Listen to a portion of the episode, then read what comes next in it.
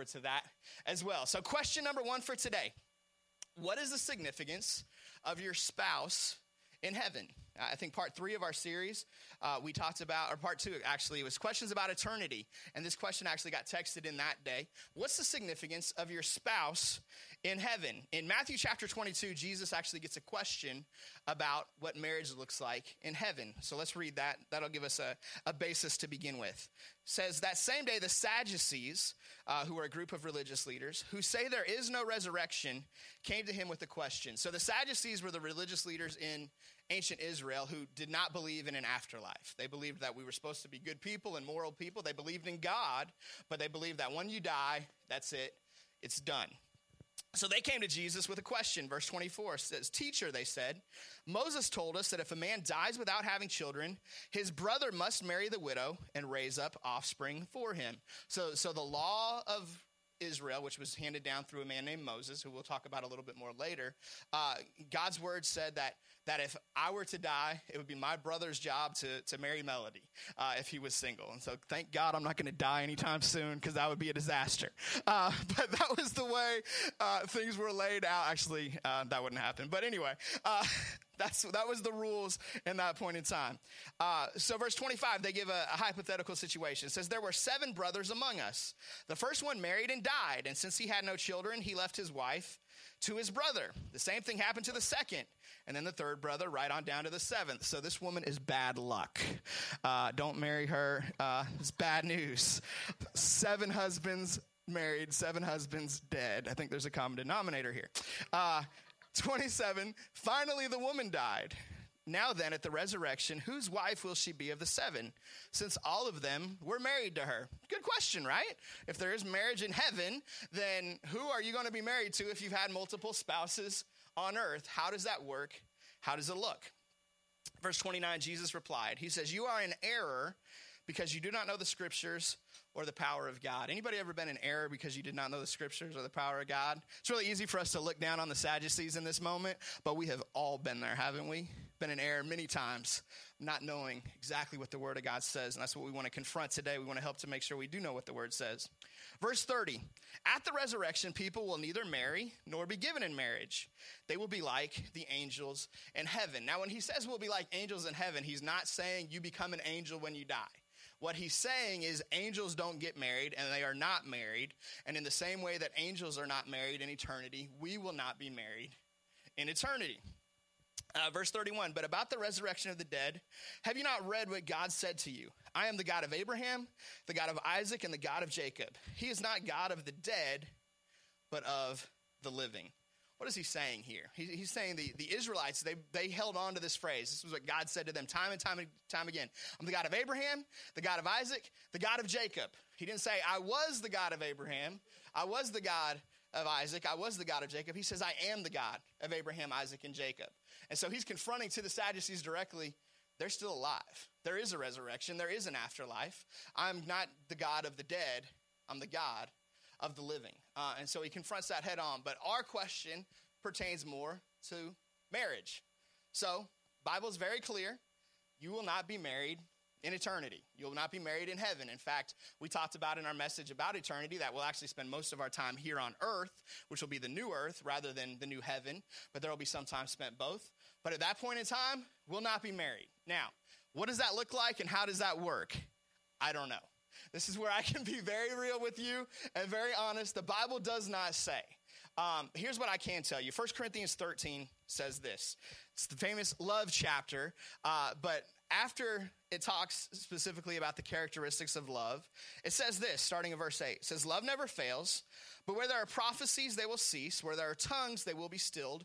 Where there is knowledge, it will pass away. So he in chapter 12, one chapter before, the apostle Paul talks about spiritual gifts. He talks about the gift of prophecy, the gift of speaking in tongues, the gift of, of a word of knowledge, these different prophetic giftings. He says, one day you won't need any of these. Uh, he says, verse 9, for we know in part and we prophesy in part. Verse 10, but when completeness comes, what is in part disappears. What is he saying? He's saying there's going to be a day in eternity where we don't know in part, we know it all. All knowledge is going to be revealed to us at that point in time. We're going to have access to, to, to everything. We're not going to need prophecy. We're not going to need tongues because God, there's not going to be anything hidden from us. There's not going to be anything that has not yet been revealed. So we won't need those things in eternity. We need them now to access God's revelation, but we won't need them then. So he says, We know in part, but when completeness comes, we'll, we'll have access to all that knowledge. So, what is my reason for bringing this up? I don't know what it's going to look like that we're not married in heaven, but I do know this. You're going to know who you were married to. You're going to still, there's absolutely still going to be a bond there. There's going to be shared memories there. There's going to be a shared life there. Um, I don't know exactly how it will work. I don't know if we will still live together in heaven. And I don't, I don't know. Uh, I wish I could tell you. I have my opinions and my thoughts on it, but I, the Bible really doesn't say much at all. What the Bible does say is we won't be married in eternity, um, and that one day we'll know in full. Here's what I also know everything about eternity is better than what is now. So even though it's hard for us to wrap our brain around something being better, for some of us, for some of you, like, praise God, I'm not married in eternity. Like, you're like, I can get behind that. For, for others, that, that seems like a, a discouraging thing. Um, I know this eternity is going to be better than today. Everything that God has for us in the next life is better than what He has for us in this life. So I can't tell you how it's better. I can't tell you how it looks or how it feels or how it sounds, but I do know this it will absolutely be better. So there will be a significance of your spouse. You will know who that was. You will have shared memories. You will have a shared history. Um, there will definitely be significance there, but it will not be the same significance that we have here on earth. Second question. I have a few big things I'm going through. This was actually texted in at the end of service last week, and we hit on it very quickly. But I said, you know what? Let's let's bump this to our family message because it's going to be more in depth to be able to, to really dig into it. I have a few big things I'm going through, and my family pretended to support me and my decisions for years. Now that the time is drawing near, they're being unsupportive, and I don't know what to do. I've cried several times because all I want is the love and support of my family. If I'm being honest, God placed this in my heart. I've prayed about it for years, and now I don't know what to do. Is this God's way of telling me not to do this, or is this just an obstacle I have to get over. Uh, I actually know who this individual is. They came up to me after service and told me, hey, this is my question. And, and so I have a little bit more information than is even contained here. What I can tell you is this this is an individual who is under 18 living in their parents' home. And so that phrases the context of this answer a little bit. Uh, what I also know is that this individual whatever this decision is, and I won't get into that uh, from, from the pulpit, but whatever this decision is, this individual has support from their parents, uh, but not the extended family. So it's grandma, it's aunts, cousins that have an issue with this situation. So now, with that context, let's unpack this a little bit. Um, obviously, the Bible doesn't speak clearly about what this girl should do. It doesn't say you should handle, you should do this or not do this uh, to this specific situation. We all have specific situations that the Bible's not necessarily not going to say work at this job rather than that job, right? There's always going to be times where where the Bible does not speak clearly, and that's where the Holy Spirit comes in. Um, but I want to give some principles here from Scripture that will help all of us, and especially young people. It's Mother's Day. So, young people, I'm going to speak to you a little bit about how to make those decisions when, when you are living in mom and dad's house. What is your obligation to them? How does this work uh, while you're still under their care? So, uh, four little principles here that, that can help make good decisions. Number one, obey your parents. I got an amen from a parent.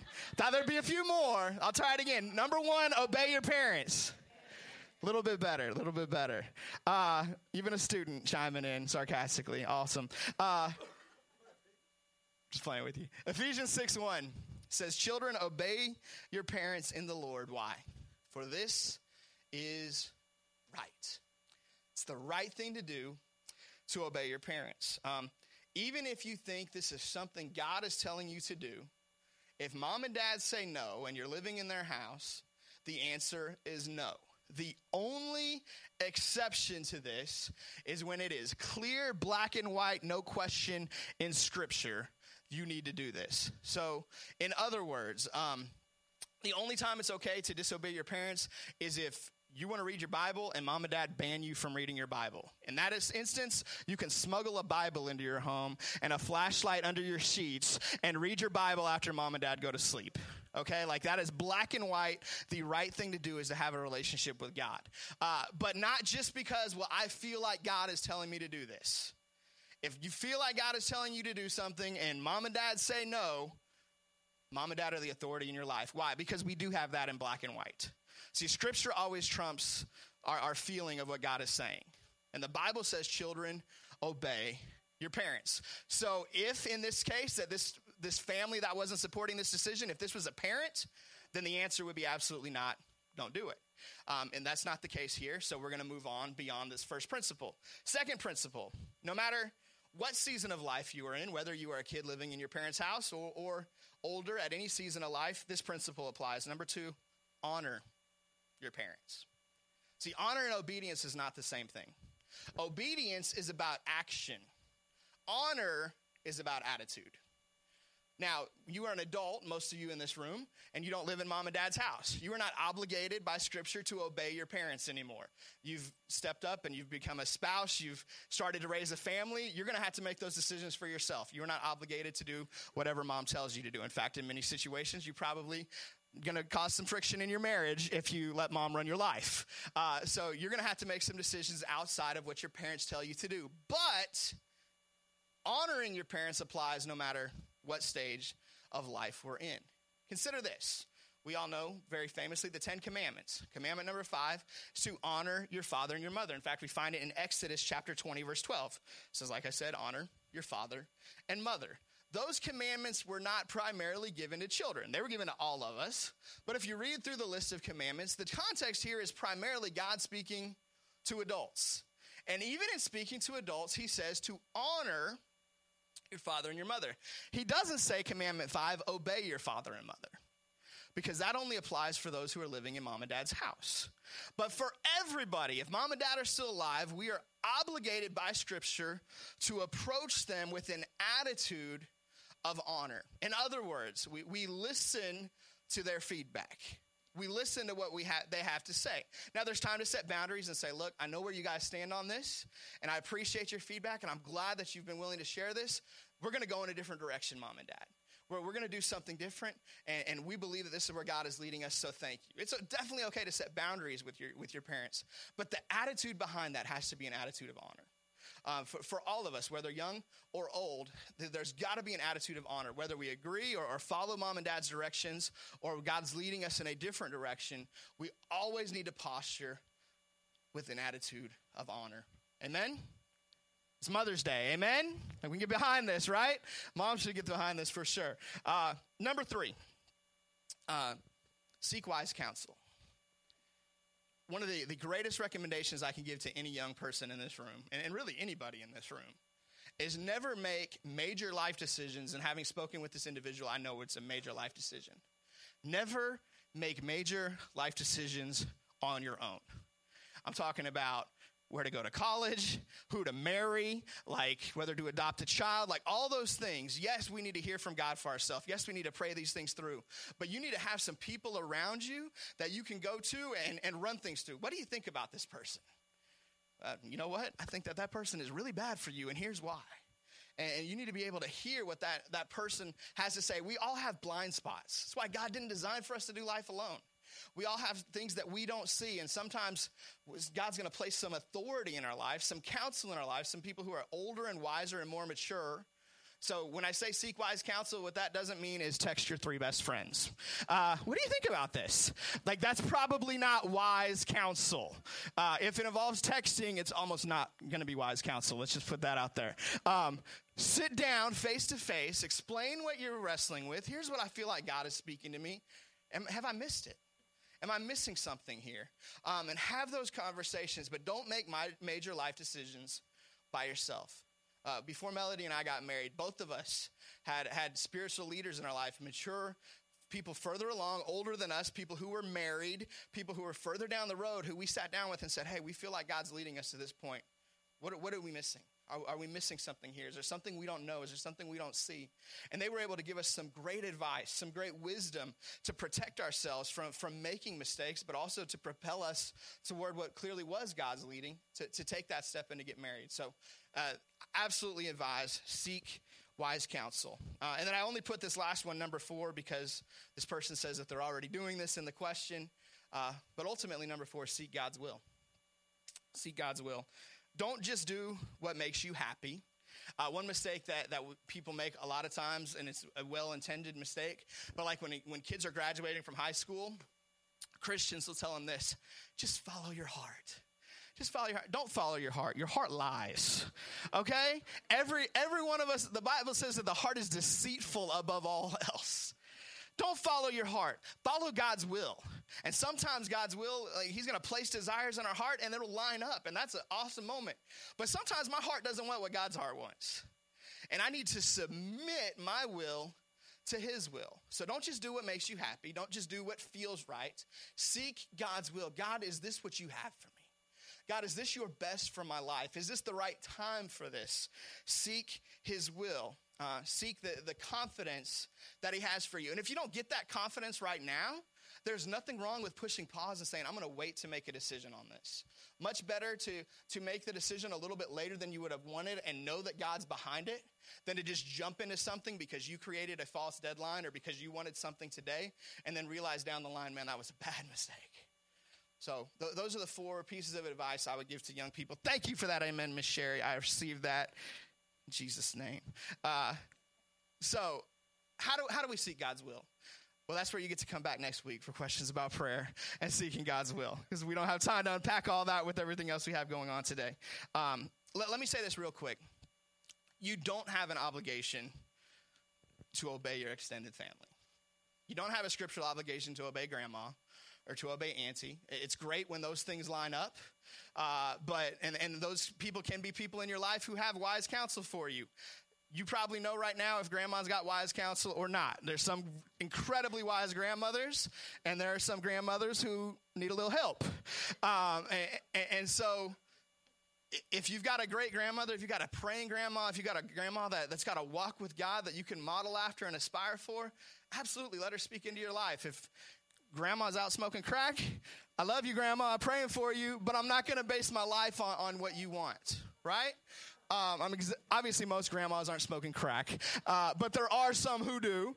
Uh, and you you're not obligated to, to what your extended family wants. So pray that thing through, seek God's will, uh, get some wise counsel, and, and you will make the right decision. Number three, does the Bible speak about interracial relationships. I have a family member that says, if this was meant to be, we would all be one color. Read Genesis 11 about the Tower of Babel. This is a very controversial subject. Uh, people who are against interracial relationships almost always use the Bible to justify their opposition. Uh, here, this person references Genesis 11 and the Tower of Babel and how God confused their language and caused them to, to spread out from one another. And as they spread out from one another, we see genetically that people developed different races and different colors and different ethnicities and different languages and all these things. Um, there's another, or a few other places that people often go. Uh, Deuteronomy 7 1 through 4 is another common example. Deuteronomy, it says this When the Lord your God brings you into the land you are entering to possess and drives out before you many nations. So he's speaking to the Israelites who are getting ready to go into the promised land. They've come out of Egypt and out of slavery, and they're getting ready to go into the promised land. It says, uh, Many nations, the Hittites, Girgashites, Amorites, Canaanites, Perizzites, Hivites, and Jebusites. Say that seven times fast seven nations larger and stronger than you. And when the Lord your God has delivered them over to you and you have defeated them, then you must destroy them totally. Make no treaty with them and show them no mercy. Then verse 3 says, Do not intermarry with them. Do not give your daughters to their sons or take their daughters for your sons, for they will turn your children away from following me to serve other gods, and the Lord's anger, anger will burn against you and will quickly destroy you. So here, it seems says very clearly to the Israelites not to intermarry. And so some would say that's, that's for us. White people should not marry Hispanics, and African Americans should not marry Asians, and there should be no mingling of races in relationships. On the other hand, people will argue for interracial, interracial relationships from Scripture. Uh, one very common argument is to go to the genealogy of Jesus. Jesus' genealogy is passed down to us. And in his genealogy, we discover there are a couple women who are mentioned. And that's significant because in that culture, they only did genealogies through men. Uh, but they actually mention a, a couple of women in his genealogy. One of those women is Rahab. Rahab was a Canaanite. She was also a prostitute.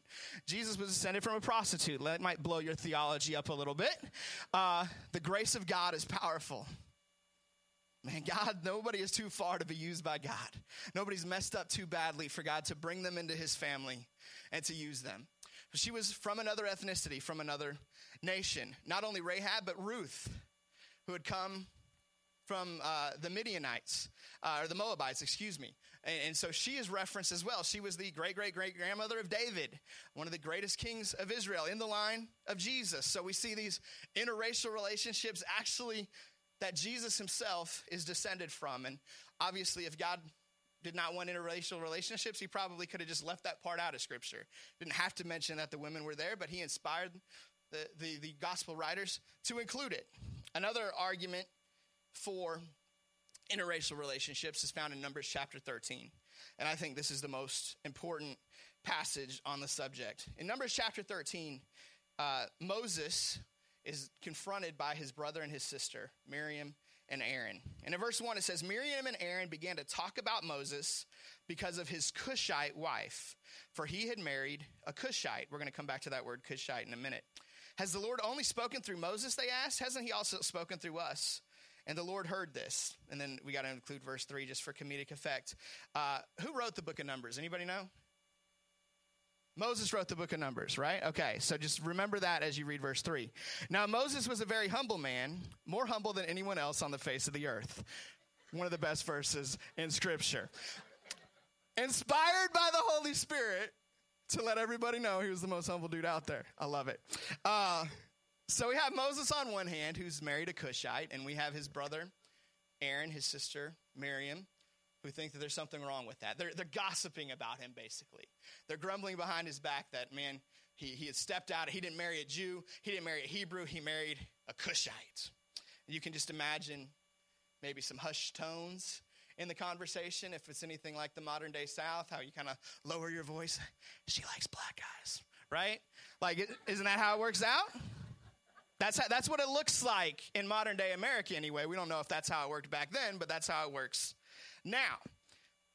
So, what does God do? How does God respond to this? Well, God comes to Moses' defense extremely strongly like clearly, boldly, directly. Um, he, he, backs Moses up over the next few verses. You can read it through for yourself in Numbers 13.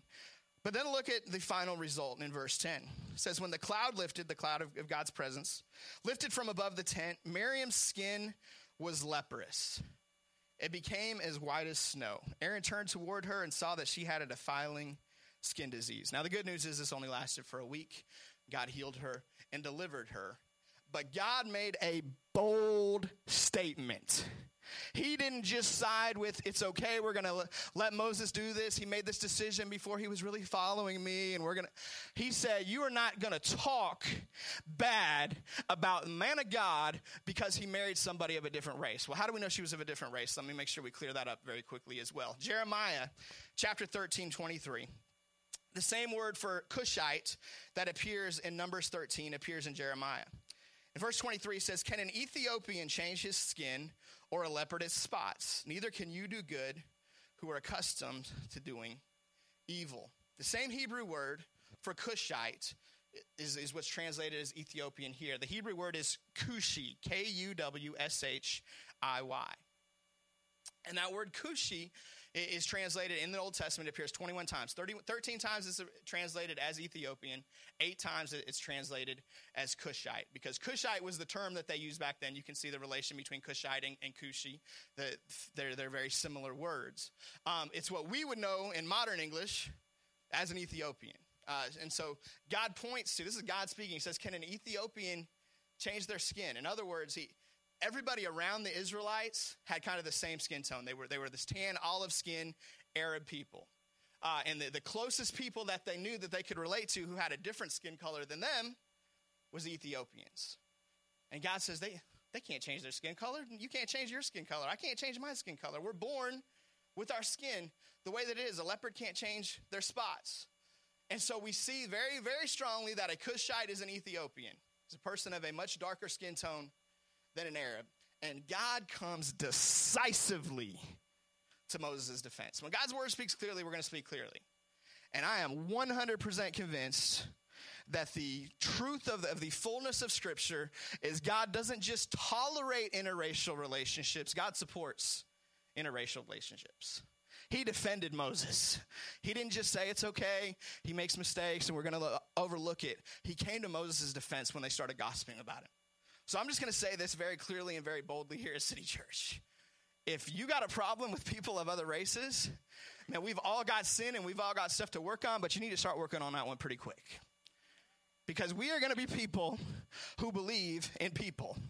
We're going to be people who celebrate people. We're going to be people who love people. If you've got a problem with people who, who date outside their race or marry outside their race, I'm just going to tell you right now God's got a problem with your heart, not with theirs. It's just where it's at. It's what the Bible says. God came to Moses' defense and he judged Miriam and Aaron.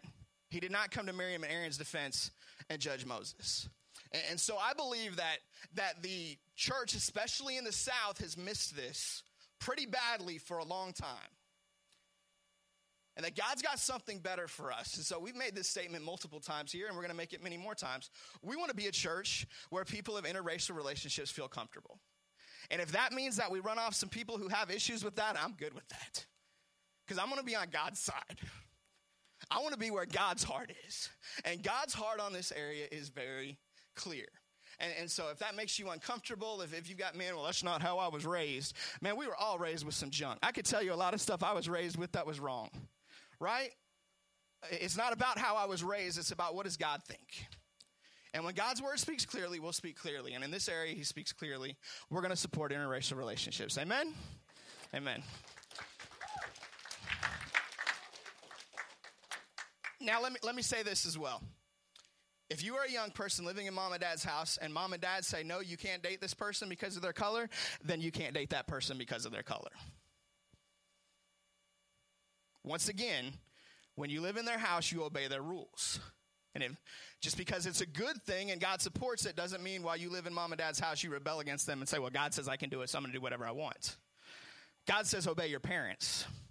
And so while you're living in mom and dad's house, that's off limits. Now, when you get out of the house, we're going to have your back. We're going to support you. We'll, we'll marry you if and when they get to that point after you've gone through mar- premarital counseling. Like, we'll have your back. But while you're in mom and dad's house, you obey mom and dad's rules. That's just the way that God's word works. So, final question for us today before we wrap up our, our message How do I cope with divorce in my family? Maybe the question of, of today that's going to relate to more people in this room than any.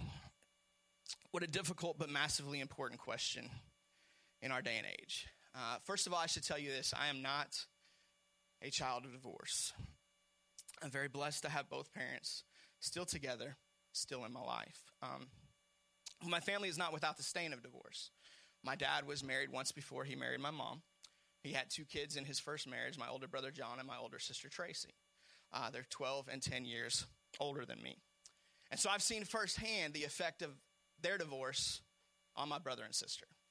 I've seen the pain that they've felt. I've seen the, the difficulty that they've had. In fact, today they're in their mid and late 40s, and there's still a very deep effect on them from what happened when they were nine months and two years old.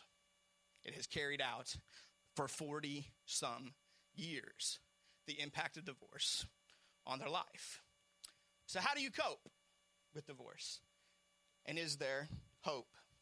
I don't pretend to have all the answers on this question, but I can at least give you a few tips if you are a young person going through this. And I, I, texted this person back and I asked them specifically, Are you going through divorce or have you gone through divorce or are you asking this about your parents? And they said, It's my parents' divorce. So I'm going to answer it through, through that perspective. The answer would be a little different if, for, for those going through divorce who have been through divorce. But for children of divorce, here's what I would say. Number one, realize you are not alone. Divorce is everywhere in our culture. Let me give you a few statistics.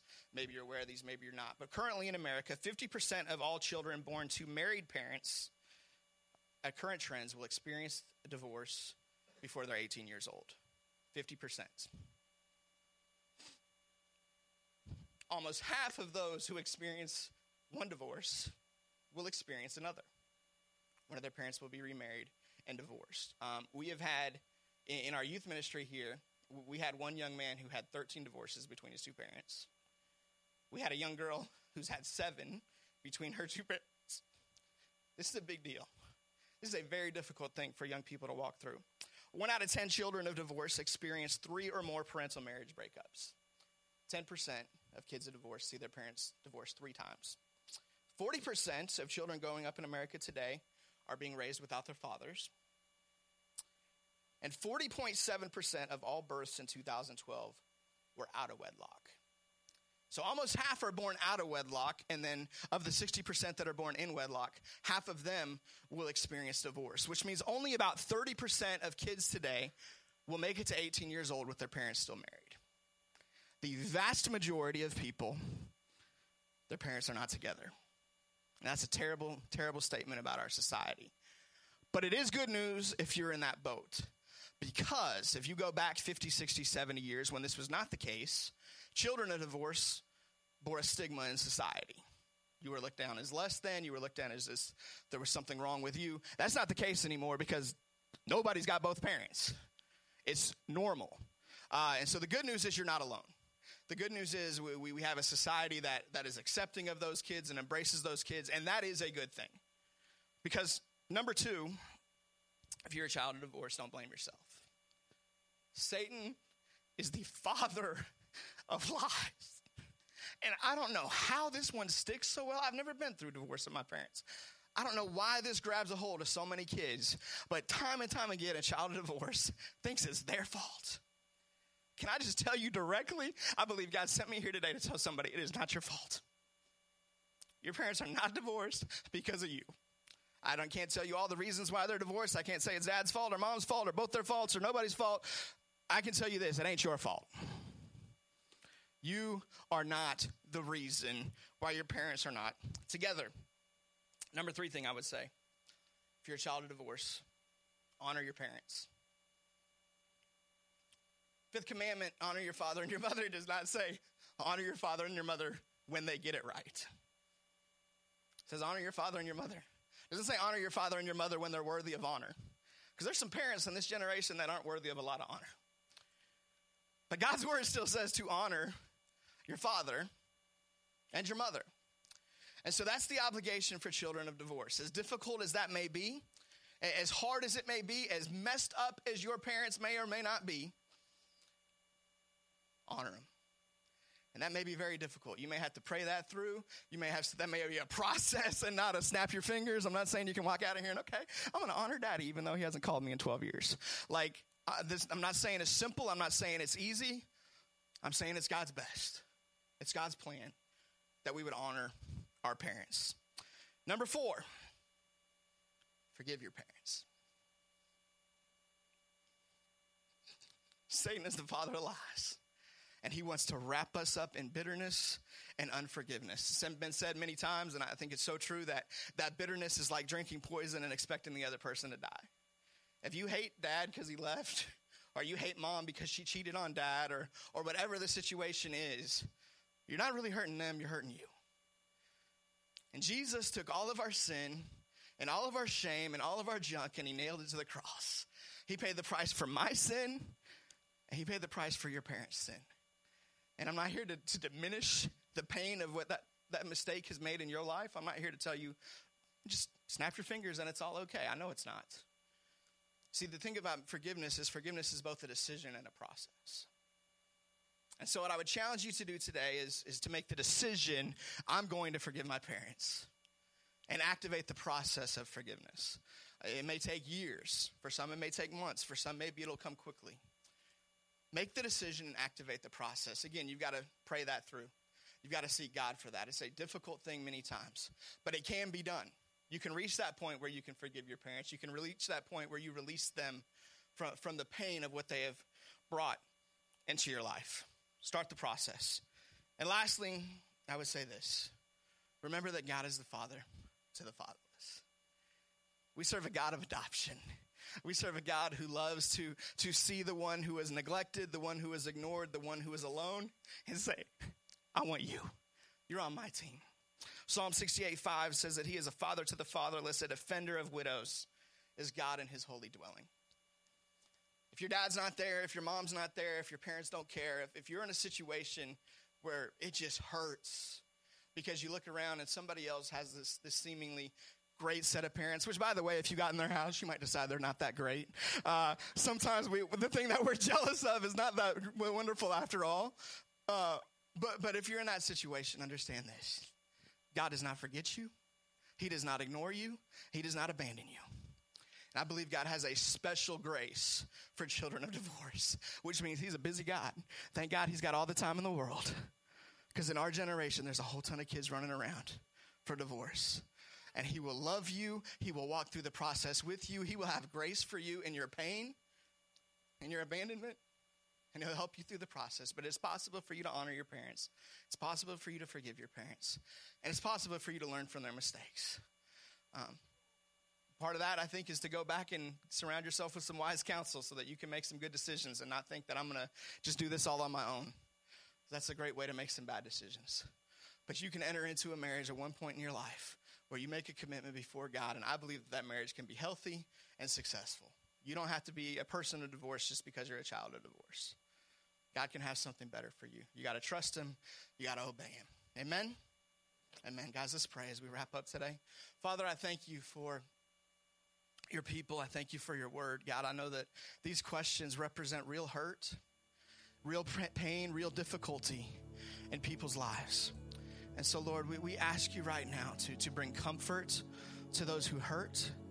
God, we ask you to, to break bitterness and unforgiveness, Lord, for those who, who have just a pain towards a parent who wasn't there, or, or a pain towards someone who spoke against an interracial relationship, or, or whatever that might look like. God, help them to, to, to release the others of that debt, to say, you know what, God forgives me and I can forgive them.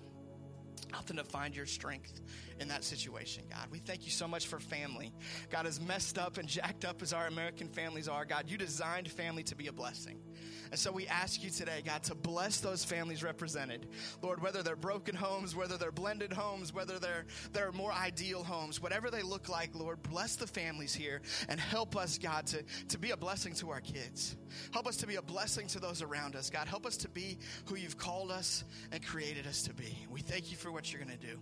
In Jesus' name. Every head bowed, every eye closed. Quick question for you. If, if you're here today and, and one of these things that we, of these questions that we ask just registered with you with a pain in your life, or maybe when we, we prayed earlier for, for the person who's difficulty on Mother's Day, and, and, and that's you. I, I just want to pray for those who are hurting today. It's just what I feel like God's led me to do. I didn't plan on this, but it's just what I feel like God's Spirit is leading today. So if you're in pain today related to one of these questions, or divorce, questions of interracial relationship, just Mother's Day in general, if you would just just slip up your hand. I want to pray for you very quickly. See your hands. Anybody else? That's me. I'm that hurting person today. Praise God, praise God. Father God, you see these hands. You see these men, these women, Lord. You know their hurt so much better than I ever could. Lord, you know the number of hairs on their head. You know exactly what they're going through. And so, right now, God, we just ask that your comfort, your Holy Spirit, would touch them. God would comfort them, would speak to them. Lord, that they would walk out of here knowing that they are not alone, that they are not their own uh, on their own, God, but that you are with them, you are for them. And God, we thank you that you have healing power. And Lord, I just pray right now that, that you would help us to come alongside them, God, as they identify themselves to, to a friend, to a loved one here at church, Lord, that, that we could bear this burden with them, that they would not feel that they've got to do this just you and them, God, but they know that you gave them a church family too. And that this church family would love to walk through these things with them. We thank you for what you're going to do. It's in Jesus' name we pray. Everyone said, Amen. Amen. Guys, thank you for joining with us for today. Vince is going to come up here and we're going to answer uh, one final question and then do a drawing. And then uh, if our parents want to go ahead and come down for our baby dedications and, and hop up here with me, we will uh, get to that shortly. In fact, uh, yeah, if you guys can grab that, that would be awesome. Vince, you can read into the. Oh, yeah, you got a mic. Perfect. Go for it. Is it okay to date slash marry somebody who isn't saved? Is it okay to date slash marry somebody who isn't saved? Awesome question, and this was actually in my notes, and I just missed hitting on it. So I'm glad that God covered my back on this one. Um, yeah, the answer is no. Um, the reason why God told them not to marry other nations around them. He said very clearly in Deuteronomy 7, verse 4, he said, This is because they worship other gods and they're going to lead you to worship other gods. But the, new, the Old Testament principle was if somebody moved into Israel and worshiped their God and, and lived by their rules, to treat them as an Israelite. So it was never about race, it was never about color, it was never about ethnicity, it was never about culture, it was about religion. It was about faith. Uh, and so, yeah, young, I don't care if you think, well, if I date them, they'll come to church with me and maybe they'll get to know God and just don't. I mean, Bible is clear, clear, clear, clear, clear. Do not be unequally yoked with unbelievers. Don't enter into a relationship with an unbeliever. It's only going to lead you to a bad place. So, thank you.